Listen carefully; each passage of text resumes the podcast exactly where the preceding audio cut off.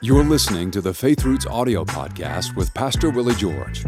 You can watch the full video version of this episode and join the conversation with your comments on the Faith Roots YouTube channel. Simply search Faith Roots on YouTube and be sure to subscribe so you don't miss an episode. Now, here's Pastor Willie George with today's message. Welcome to the Faith Roots podcast. We're talking about turning curses into blessing. And I decided to do a study on this. I didn't know how many different lessons I was going to be able to pull together on this, but I'm blown away because it's a theme that recurs over and over and over again throughout the scriptures, very much so in the Old Testament, but even in the New. We'll get into that later. But Nehemiah 13:2 says this, howbeit our God turned the curse into a blessing. Now, late in his life, this is after the Babylonian Empire has gone down, it has been replaced by the empire of the Medes and the Persians. Daniel was held in such high esteem that he was allowed to move right on into the new empire structure to give counsel to the king, and uh, he was made one of the top three men in the whole country or in the whole empire, 127 provinces in that Persian Empire. Late then in his life, he was uh, the object of a sinister plot from 120 princes and, and two other presidents. There were 122 co conspirators who uh, did everything that they could to get Daniel uh, in deep trouble. They were very jealous of him and they looked high and low for an occasion to have him killed. They found nothing. He was completely honest. There was nothing that they could dig up that uh, could get rid of him. So in Daniel 6 5, it says, These men said, We shall not find any charge against Daniel unless we find it against him concerning the law of his God. So they were very clever, and they went to the king and persuaded him to make a law that basically glorified he himself. They said, We want it to be that no one can ask a petition uh, of anyone, man or God, for 30 days except from you, which is ridiculous. Uh, what about children asking their parents for a drink of water, for something to eat? I mean, just stupid. They really didn't care about that. They wanted to see if they could catch Daniel in his prayers to God. So the scripture says in Daniel 6:10, now when Daniel knew that this writing was signed, this law was passed, he went home. And in his upper room, not in the basement, but in a place where the air flowed and where voices could be heard, with his windows open toward Jerusalem, he knelt down on his knees three times that day and prayed and gave thanks before his God, as was his custom since early days. Now, the plotters assembled right outside his house so that they could hear all of this. And uh, they waited for the third time. They wanted to make good and sure that it wasn't just a mistake, that they'd heard him three times. And they went to the king. Uh, the king, when he heard all of this, uh, realized what was going on. He knew human nature. He wasn't a fool. He knew this was their jealousy. I'm probably certain that he was shocked at the depth of the conspiracy, how many people there actually were involved in it. Uh, it was everybody else in a in, in, a lead position in his kingdom, with the exception of Daniel. So it was a bad deal. And uh, but unfortunately, the Medes and the Persians uh, had somewhat of a constitution, and their constitution said that if the king, who is supposed to be divine, if he gives a decree, he cannot come back and reverse it. And we see evidences of that in Scripture. There's another story we'll get in and show you. Uh, the same thing happened there. The decree could not be reversed, it could only be superseded. So, what happens is uh, the uh, king very, very reluctantly took Daniel down to the lion's den and he had Daniel put into the lion's den, but he believed somewhat in Daniel's faith and Daniel's God. He said, Your God, whom you serve continually, he will deliver you. And the scripture says that the king went to his palace and spent the night fasting and no musicians were brought before him. Also, his sleep went from him. So, this really bothered him. This king had some goodness about him. He wasn't a complete um, uh, hard hearted pagan. And the king arose very early in the morning and went in haste to the den of lions. And when he came to the den, he cried out with a lamenting voice to Daniel. The king spoke, saying to Daniel, Daniel, servant of the living God, has your God, whom you serve continually, been able to deliver you from the lions? Then Daniel said to the king, O king, live forever, which was a customary saying that all people would say to the king when they approached him. And he says, My God has sent his angel and shut the lions' mouths so that they have not hurt me because I was found innocent before him. And also, O king, I have done no wrong before you. Now the king was exceedingly glad for him and commanded that they should take Daniel up out of the den. So he was taken up out of the den, and no injury whatever was found on him because he believed in his God. Now, this scripture is very, very, very clear.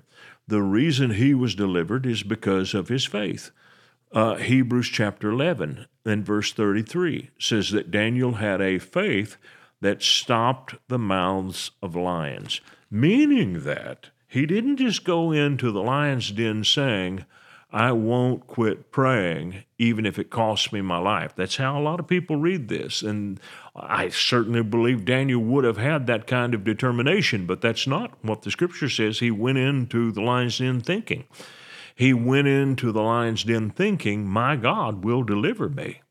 And his faith stopped the mouths of lions. Now, where would he have gotten that?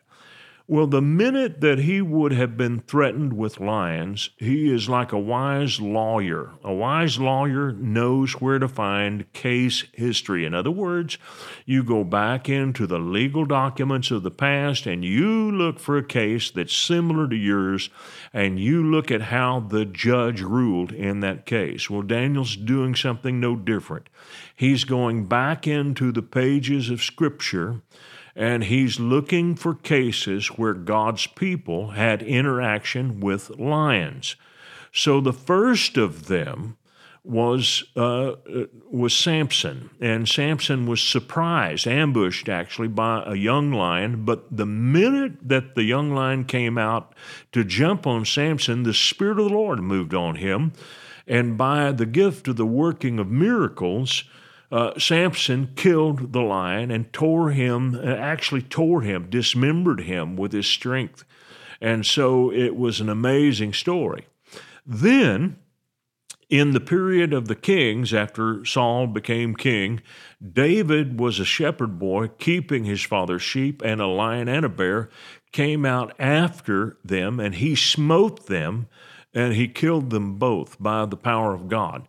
Da- uh, David didn't have the same kind of superhuman strength to tear the bear apart nor tear the lion apart, but he certainly had an anointing that was strong enough to deliver a death blow, probably even with a club uh, a shepherd's club, but he would have used that against the lions. So now we've got two different cases here, and in fact, maybe a third because one of David's men was able to kill a lion, one of his mighty men.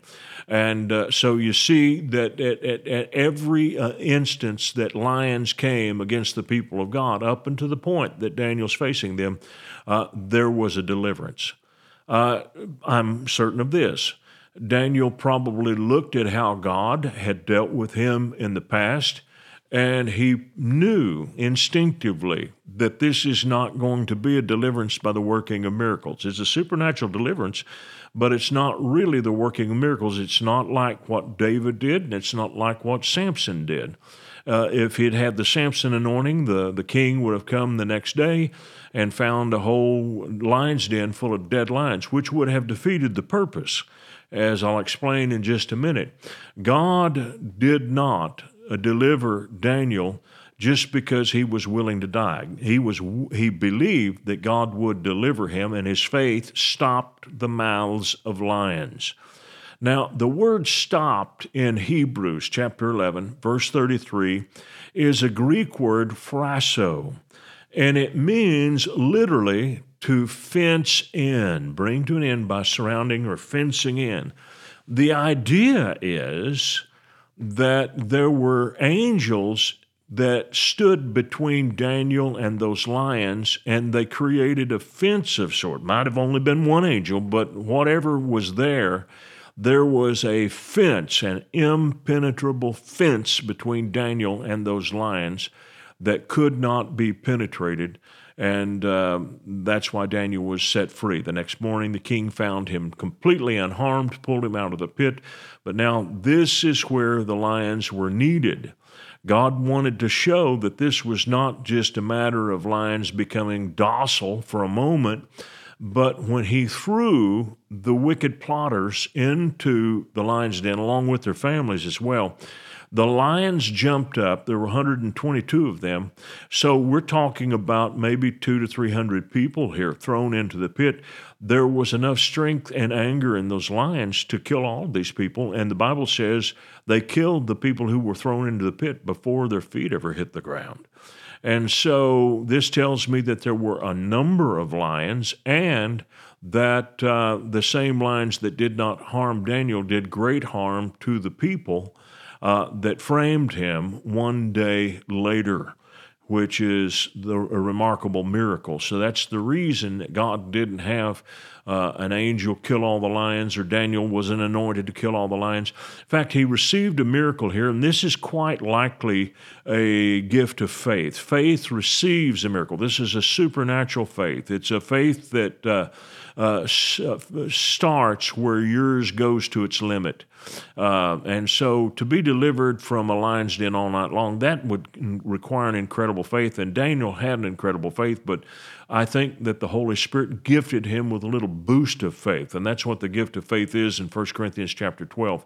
It is not our ordinary faith. That ordinary faith comes from hearing, hearing by the word of God, but it's a faith that kicks in and gives an incredible calm and an, and, and, and an amazing sense of receiving even before you see anything. I've had it operate in my life two different times. And both instances, I spoke about someone being healed. Um, and uh, one was my stepmother who had a brain aneurysm and was on the death's door, and another one was a little girl who was deaf. And I knew the minute that I prayed, I knew it's okay, everything's fine. Uh, I pray for people all the time and, and don't have that same bold assurance. Uh, one great minister said, This is called know so.